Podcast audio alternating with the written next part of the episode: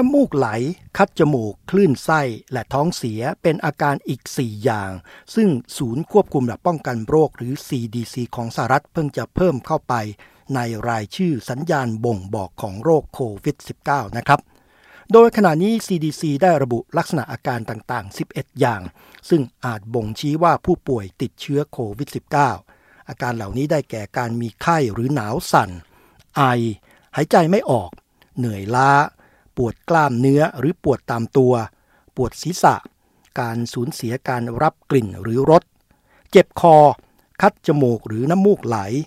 คลื่นไส้หรืออาเจียน รวมทั้งมีอาการท้องเสียเป็นต้นครับ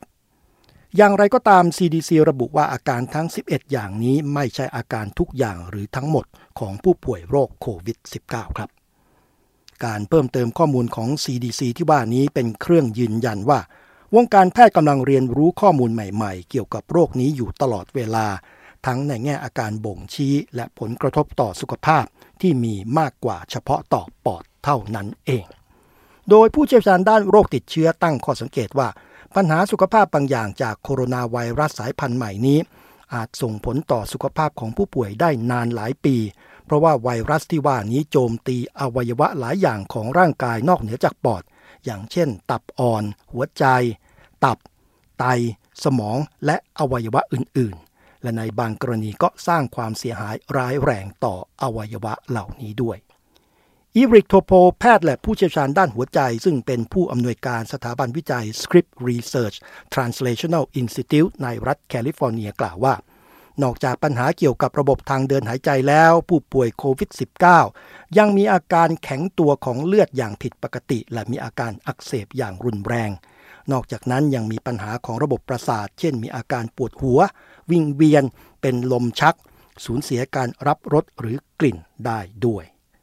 และในขณะที่ความสนใจส่วนใหญ่มักมุ่งไปที่ผู้ป่วย ซึ่งมีอาการรุนแรงนั้น แต่แพทย์ก็พยายามศึกษาอาการของคนไข้ที่ไม่ได้ป่วยมากพอจนต้องเข้าโรงพยาบาล ซึ่งบางคนยังคงมีปัญหาอยู่อีกนานหลายเดือนหลังจากที่เริ่มติดเชื้อแล้ว โดยศูนย์ CDC เตือนว่าถึงแม้ผู้ติดเชื้อมักแสดงอาการภายใน 2-14 วัน และส่วนใหญ่จะมีอาการใน 4-5 วันก็ตาม แต่ผู้ป่วยบางรายอาจมีอาการที่หลากหลายหรือนานเป็นเดือนได้ และรายงานการศึกษาชิ้นหนึ่งชี้ว่า ผู้ที่ติดเชื้อโควิด -19 นั้น จะมีโอกาสแพร่เชื้อได้มากที่สุดในช่วง 1-2 วันก่อนเริ่มแสดงอาการ ส่วนแพทย์หญิงเฮเลนซาวส์เบอรีที่มหาวิทยาลัยออกซฟอร์ด